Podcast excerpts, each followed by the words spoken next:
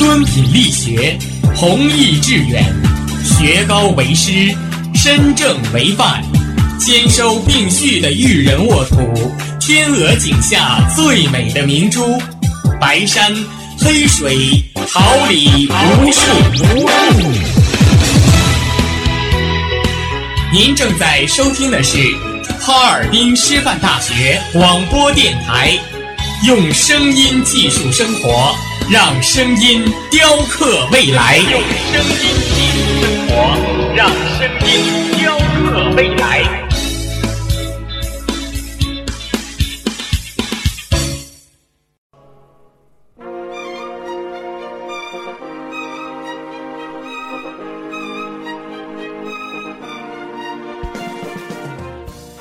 春华秋实，桃李不言。炫动之声，无限精彩。FM 七十六点二。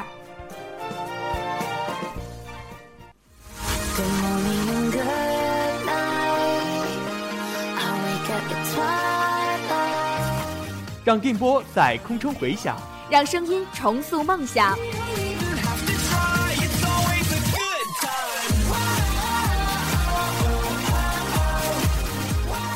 在青春的旅途上，用电波打破沉寂。在年少的岁月里，让声音尘封迷茫。我的快乐源泉，我的青春宣言。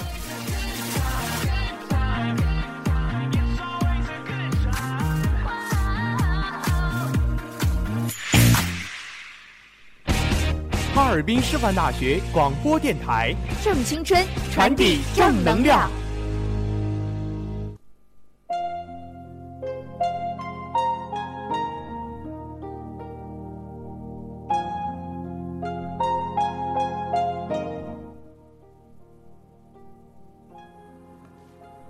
单车笑容，蝴蝶泉边，幸福如同芳香的花朵，在耳边缱绻着窝心的誓言。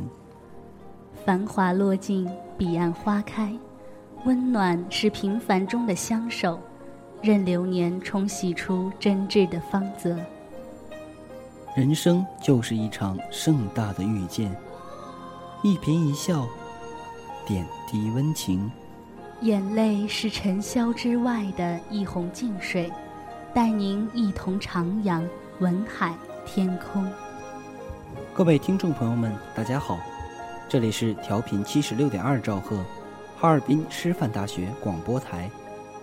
又到了每周四傍晚的文海天空栏目时间了，很高兴与您的再次相约。我是你们的好朋友明琛，我是文君。同时，在直播间内陪伴大家的还有编辑江春松、导播江胜、张云飞、监制李培轩，以及技术部林雨涵、综合办公室刘婷婷、王新颖、刘童心。希望本期的文海天空能给您带来美好心情。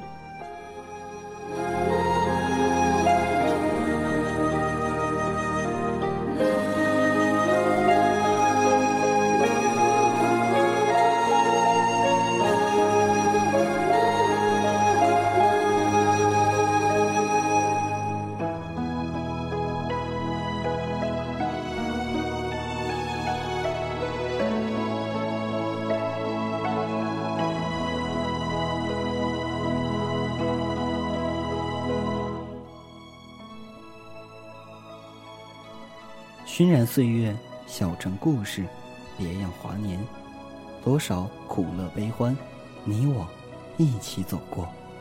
梨花雨落，小梦不识，你我的故事，与谁共品光阴酿成的甘醇？文海天空，说出你的故事，我们在这里与你一起再现那难忘的日子。愿你说出你的故事。与我们共享你的独家记忆。我们的邮箱是文海 TK at 幺二六 .com，文海 TK at 幺二六 .com。我们诚挚欢迎你的来稿，展现你的情感世界。我们将会为你再次讲述属于你的故事。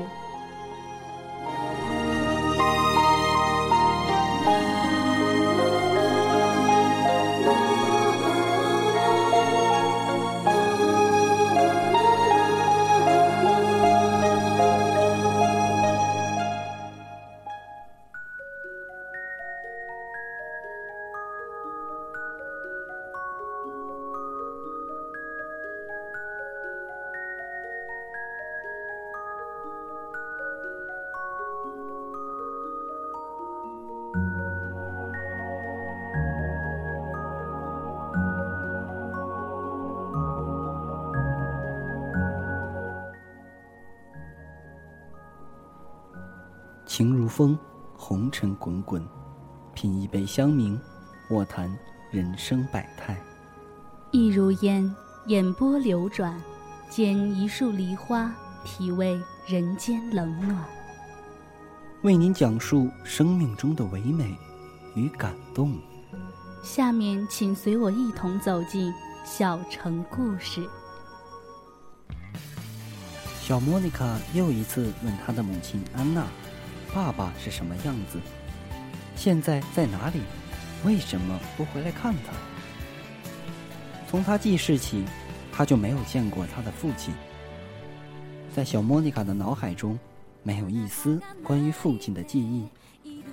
母亲安娜还是一如既往地告诉莫妮卡，她的父亲卡尔是一名高大魁梧的国防军军人。现在，在很远很远的地方执行任务。等任务完成了，会很快回来和他们团聚。可是这一次，小莫妮卡对这个答案并不满意。她追问道：“可是我真的很想爸爸，他一直不回来，是不是不爱我了呀？”听完女儿的话，安娜一把将女儿揽入怀里。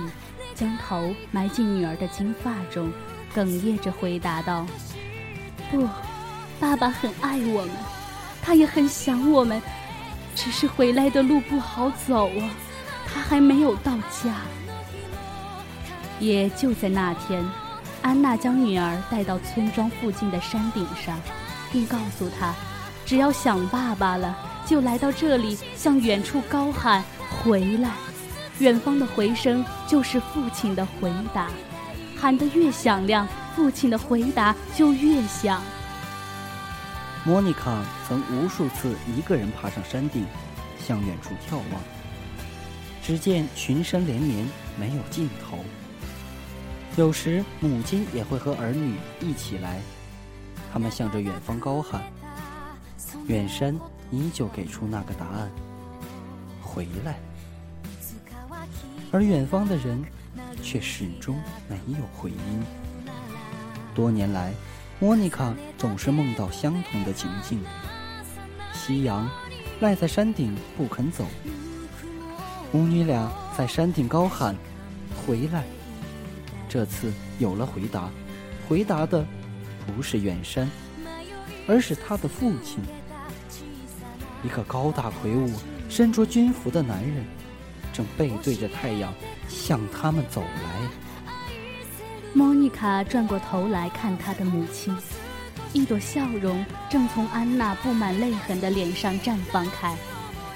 那是她见过的世间最美的笑。这时，她听到那个男人高喊：“莫妮卡，爸爸回来了！”莫妮卡向那个人望去，在她看到父亲之前。阳光首先砸进他的眼中，他不得不眯起双眼，因此他能看到的只是一个模糊的轮廓。父亲的容貌则隐藏在了日光造成的黑暗之中。他向父亲奔去，却始终不能到达父亲的身旁。他摔倒在地，却没有人来扶他。他抬起头来，眼前只剩下刺眼的阳光。回头看他的母亲。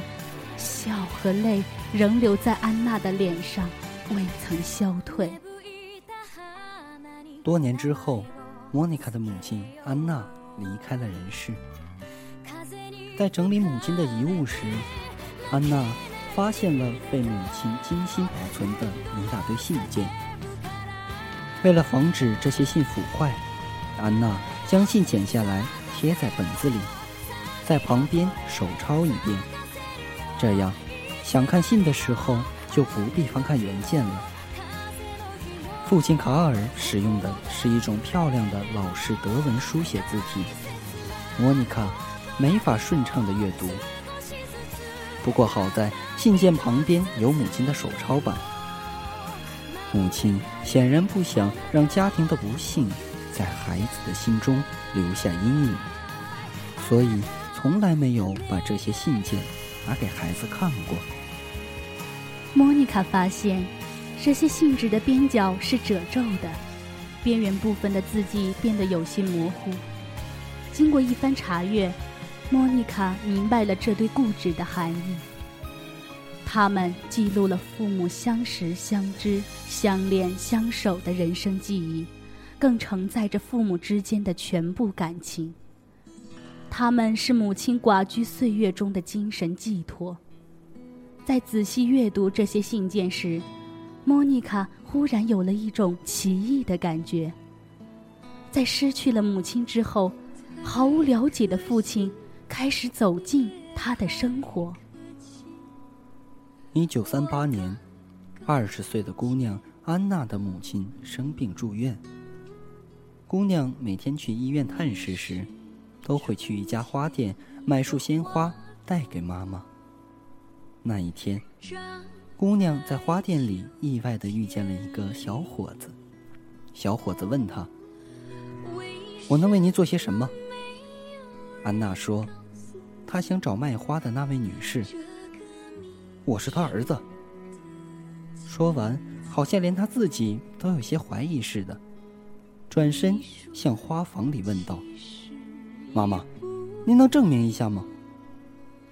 德国人一向以认真古板著称于世，但安娜被眼前这个幽默的小伙子逗笑了。他认真的打量了一下眼前的这个人，全身突然有一种。过电的感觉，他相信那种感觉就是一见钟情。两人的初次相遇是如此的有趣，以至于安娜将它写在了送给卡尔的信中。两人相识后，卡尔常常来看望安娜，并在她最困难的时候给了她最真诚的关心和帮助。两人相识一年后。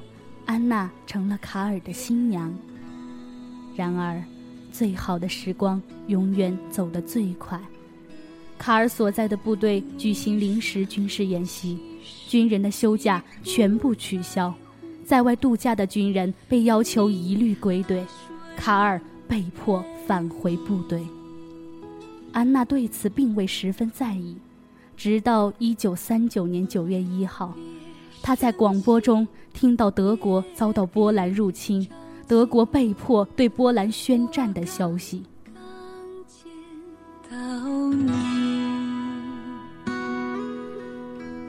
你是冬天里的花朵，绽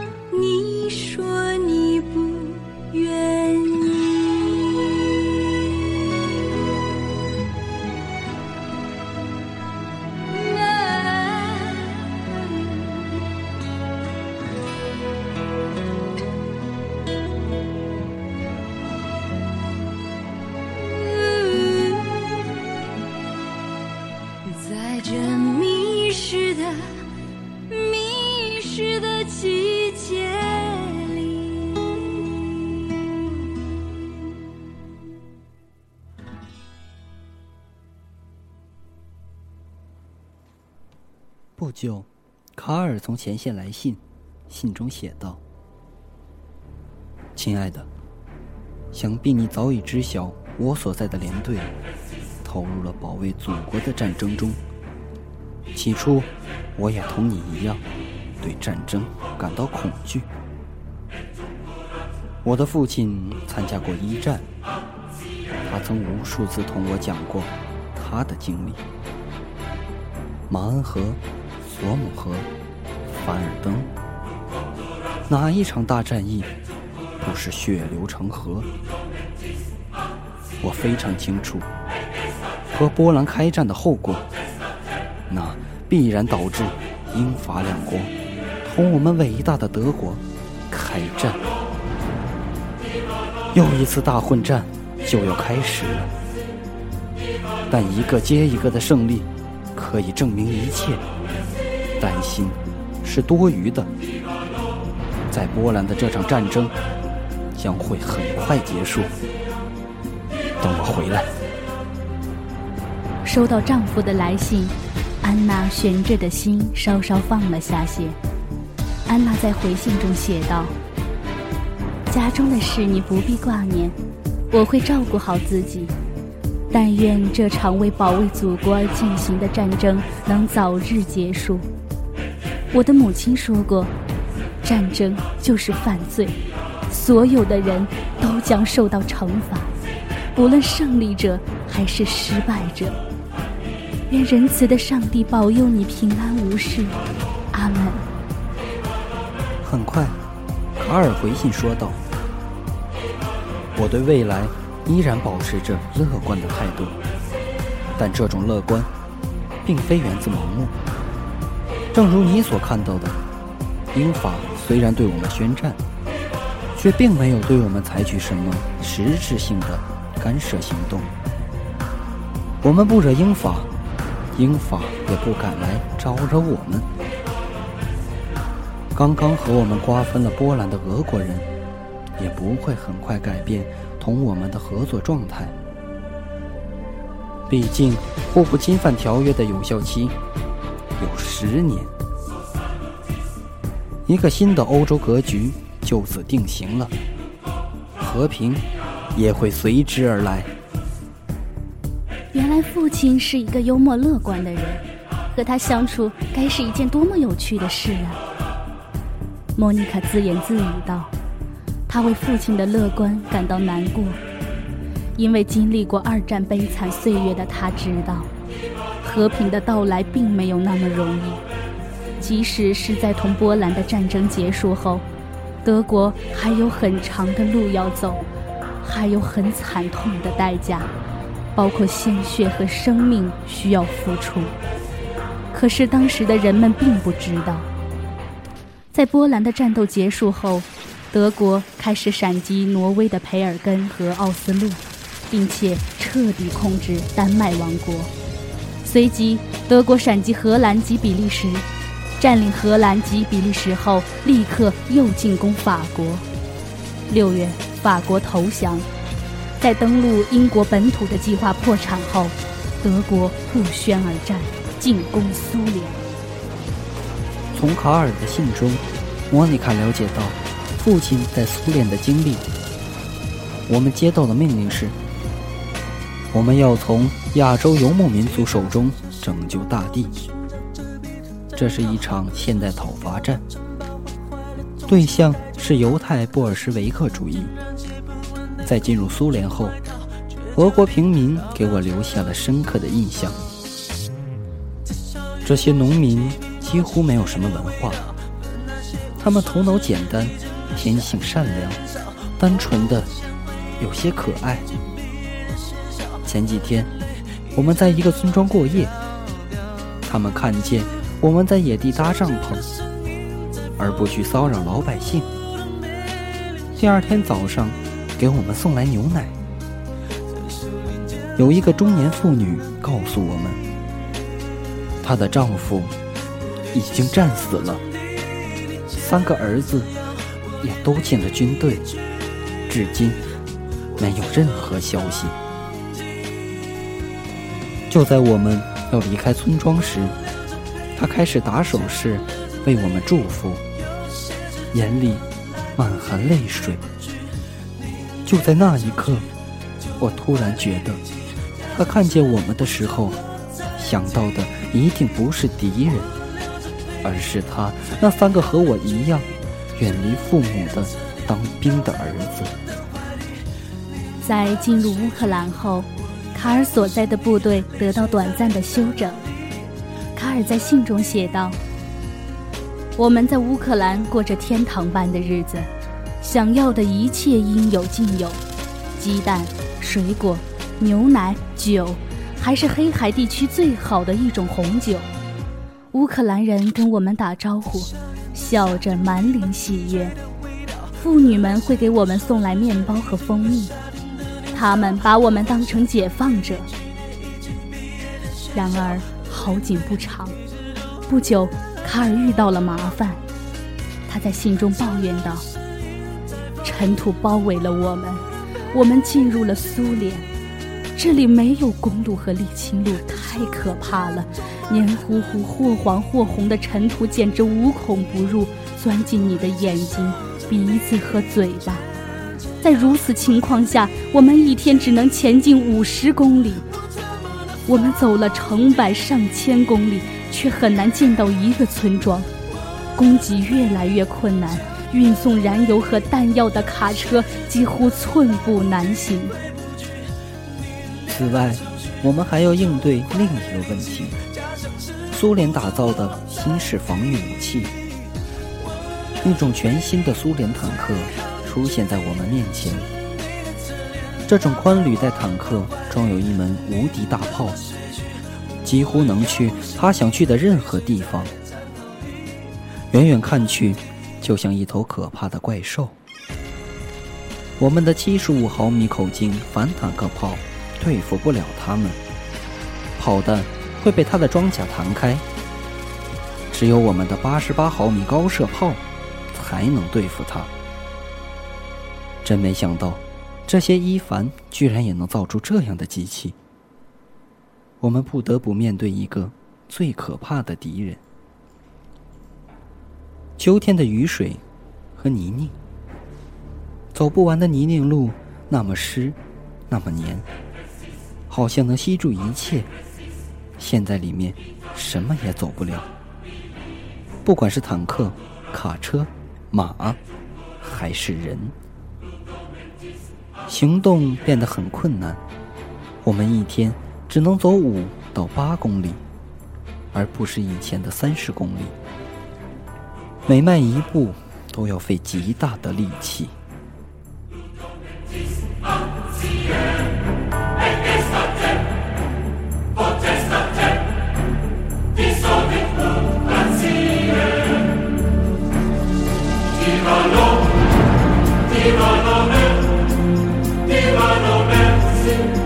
Viva lo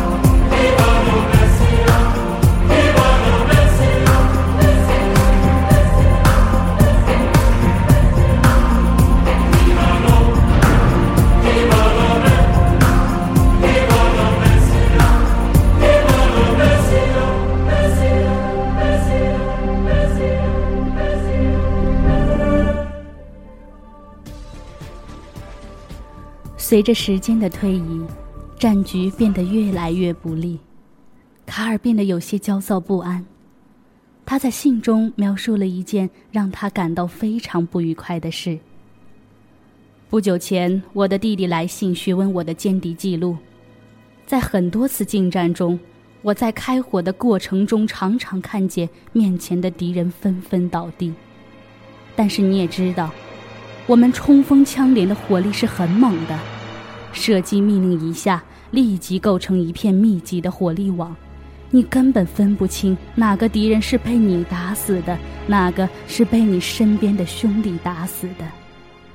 但有一次，我很清楚自己的杀敌记录。当时我端着冲锋枪冲进一个地堡，和三个俄国兵突然迎面遭遇。他们当时正坐在地上卷烟，看见我端着枪突然闯进来。一下子都惊呆了。我现在还记得当时的场面，地堡里一下子变得异常安静。他们手中的烟卷跌落在地上，烟卷触地的声响我都能听得见。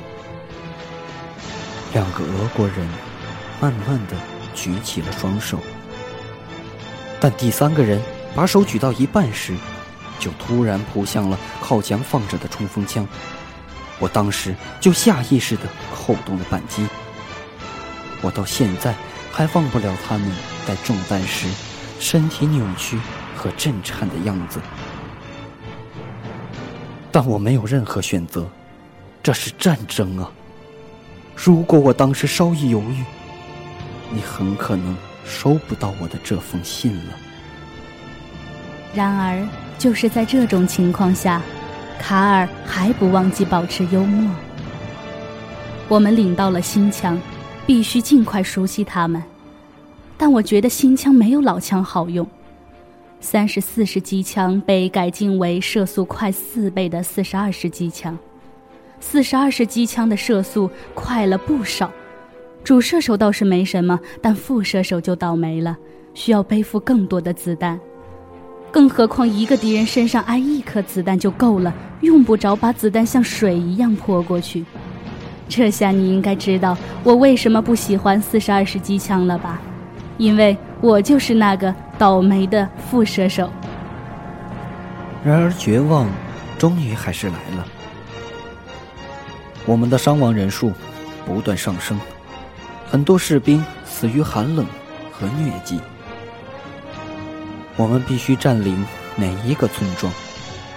失去一个村庄，甚至一间房屋，都有可能失去生命。我们只能睡在防弹坑里。我很羡慕远在北非的弟弟，他们可以一边在晒得发烫的坦克外壳上烤蛋吃，一边唱着歌。此刻，忠诚不见了。怀疑吞噬了心灵，死亡成了你最好的朋友，男人唯一的朋友，因为他能让你远离痛苦。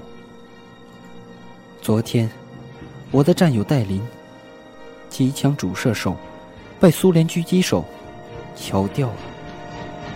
那场景太可怕了，我无法用语言描述。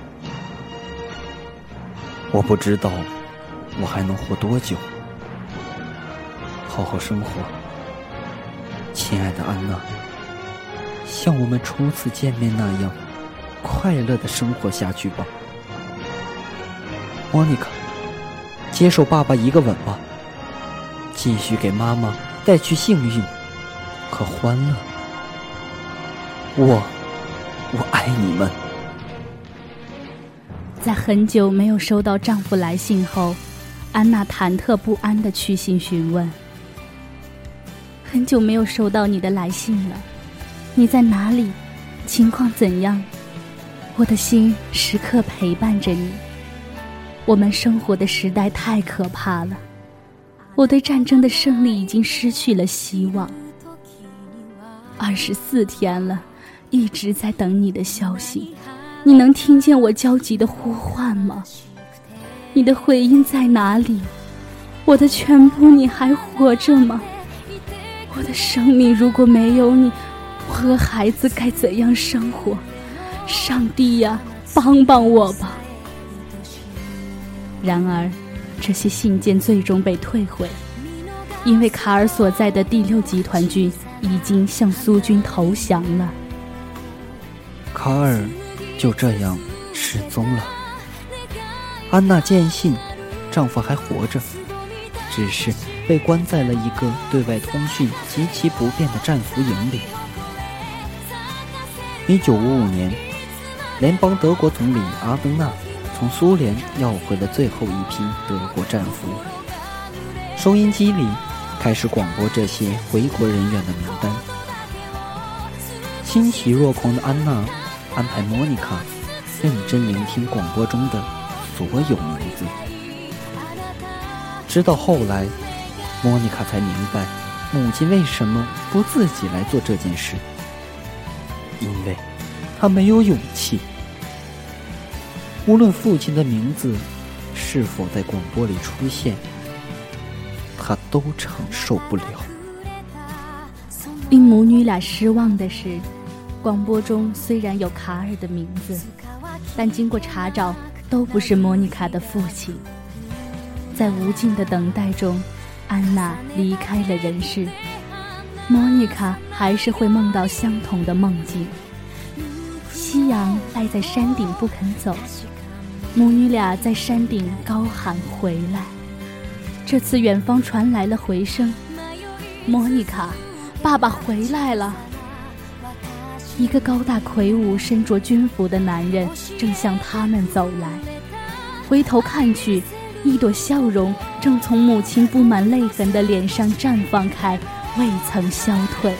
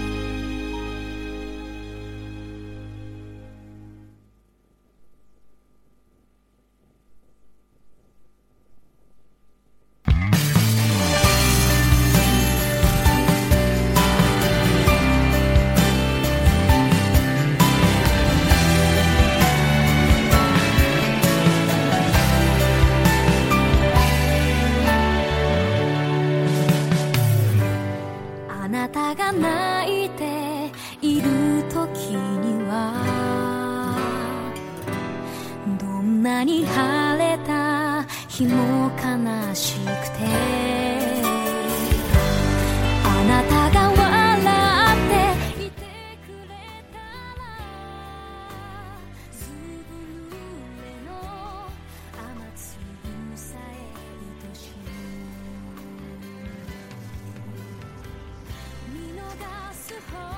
行到水穷处，不见穷，不见水，却有一片幽香，冷冷在目，在耳，在衣。坐看云起时，未欲起，未欲云，但存几处闲情，瑟瑟在发，在口，在心。感动一期一会，回忆渐行渐远，一同留恋荏苒光阴。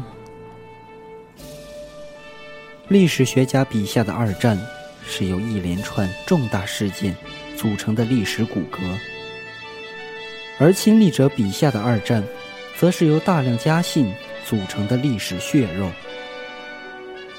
烽火连三月，家书抵万金。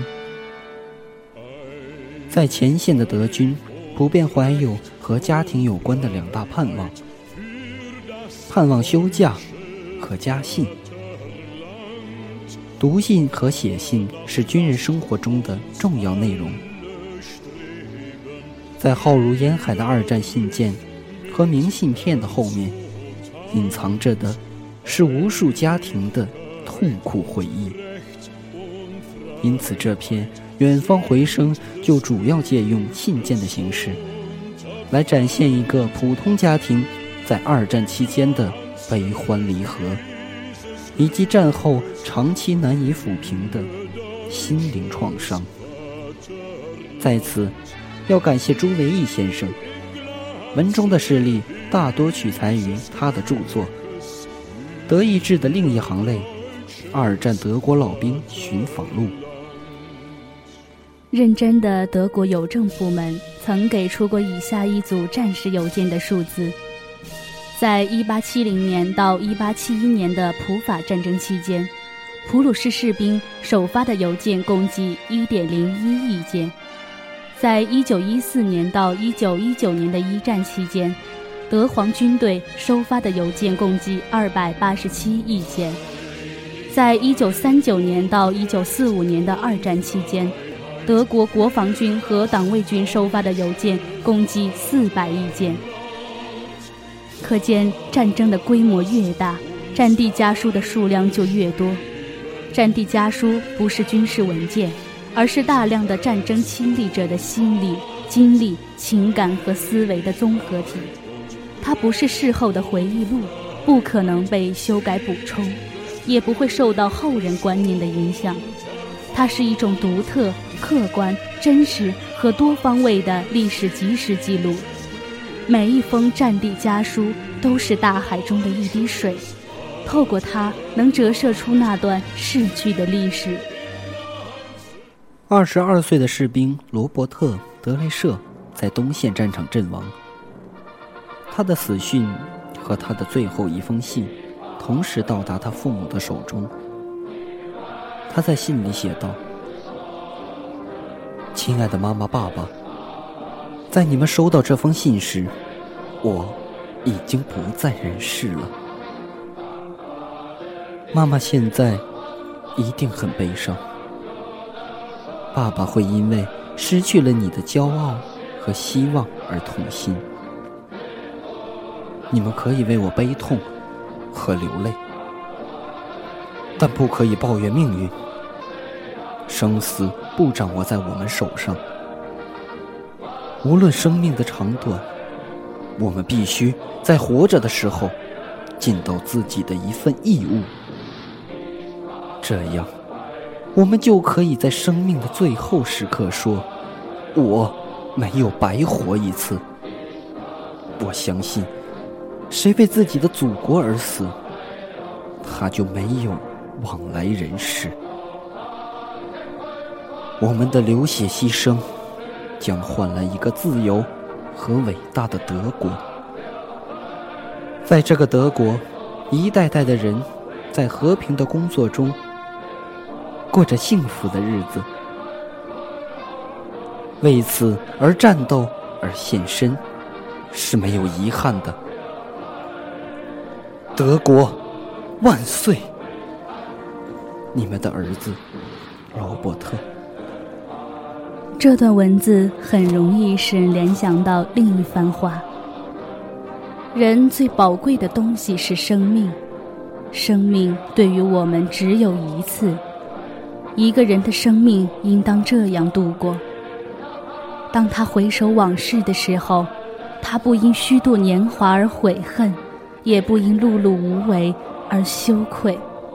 这样，在临死的时候，他能够说：“我整个的生命和全部精力都已献给世界上最美、最壮丽的事业，为人类的解放而斗争。”这是前苏联建国初期的著名作家。奥斯托洛夫斯基的名言。两段文字非常相近，但两者的区别在于，士兵罗伯特·特雷舍为之尽责的那个国家是否正在犯罪。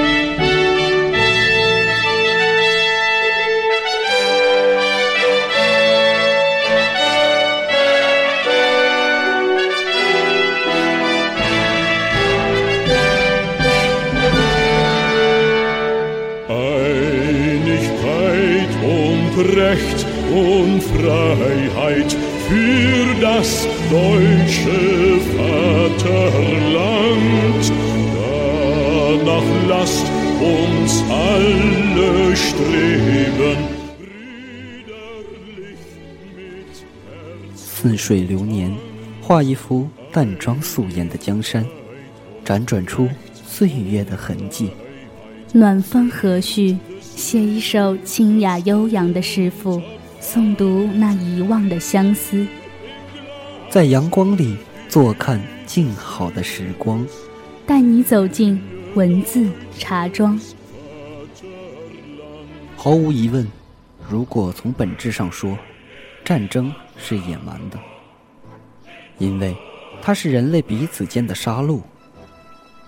纵观有文字记载的历史，我们不能归纳出以下规律：除自然灾害外，人类所能承受的最大损失和痛苦，从来都是来自彼此之间的战争。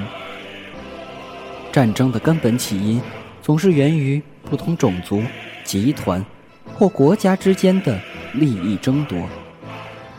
物质文明的每一步显著进展，都不可避免地要导致战争手段，及杀人武器和技术的更新。战争在物资消耗和环境破坏的效率上，超过了人类任何其他的活动。为防范战争而持久投入的军费，是人类对地球资源造成的最大浪费。敌对国家之间的武力对比失衡状态，并不能遏制战争，反而会促成战争手段的多样化。读懂战争的最好方法，就是从战争的历史中悟透战争。然而，意大利历史学家克罗齐说：“一切历史都是现代史。”法国学者福柯也说过：“重要的不是话语讲述的年代，而是讲述话语的年代。”两人的见解不谋而合。历史注定是永远为现代人服务的。既然这样，战争对人类的意义也就很难从其历史中被悟透。人类是短视且健忘的。对此，德国哲学家黑格尔有一个著名的论断：人类唯一能从历史中吸取的教训就是，人类从来都不会从历史中吸取教训。历史上无数惨烈的战争，根本的教训，原本足以让现代人变得更加理性、睿智。但遗憾的是，人类。对历史教训的记忆力总是很差，或者说，他们根本就不愿意去面对历史这面镜子。因此，他们记住的往往是战争的功效，而不是战争的代价。如果这一切不是源于人类集体的健忘或愚蠢，而是出自少数人在控制世界的财富动机下的，周密计划，事情就变得尤为可悲。今年是抗日战争暨世界反法西斯战争胜利七十周年，硝烟虽已散尽，但往事并不如烟。当今国际局势风云变幻，地区形势纷繁复杂，抗战胜利日纪念阅兵昭示了一个道理：国虽大。好战必亡，天下虽安，忘战必危。因为珍爱和平，我们回首战争。中国人不好战，但随时准备为国而战。最后，我想借用巴勒斯坦抵抗运动组织前领导人阿拉法特的话作为结语：我带着橄榄枝和自由战士的枪来到这里。请不要让橄榄枝在我的手中失落。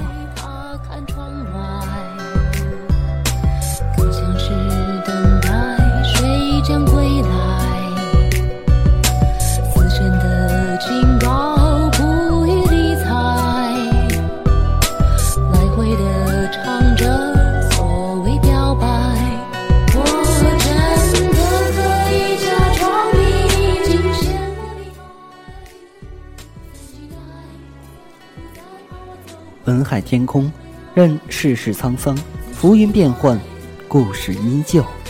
幸福的笑靥，悲伤的泪水，都是为了悼念那无与伦比的回忆。我们一直都在这里，等待与你分享你的苦乐悲喜。文海 TK at 幺二六 .com，诚挚期待你的来稿。这里是调频七十六点二兆赫。哈尔滨师范大学广播台，我是你们的好朋友明琛。今天是教师节，在此我代表文海天空栏目全体成员，向辛勤工作的教师们致以节日的问候，感谢你们的付出。希望大家度过美好而充实的一天。我是文君，一同陪伴大家的还有编辑江春松、导播江胜、张云飞、监制李培轩。以及技术部林雨涵，综合办公室刘婷婷、王希颖、刘同心，感谢大家的收听，让我们下周同一时间不见不散。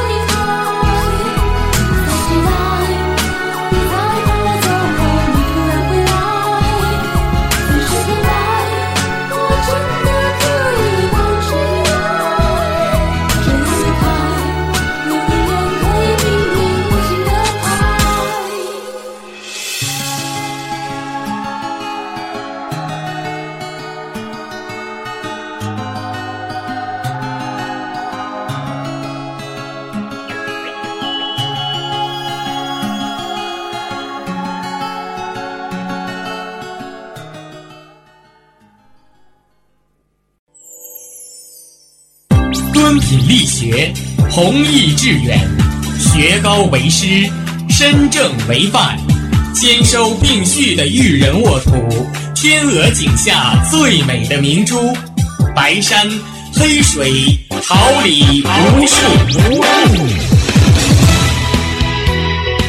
您正在收听的是哈尔滨师范大学广播电台，用声音技术生活，让声音雕刻未来。用声音记录生活，让声音雕刻未来。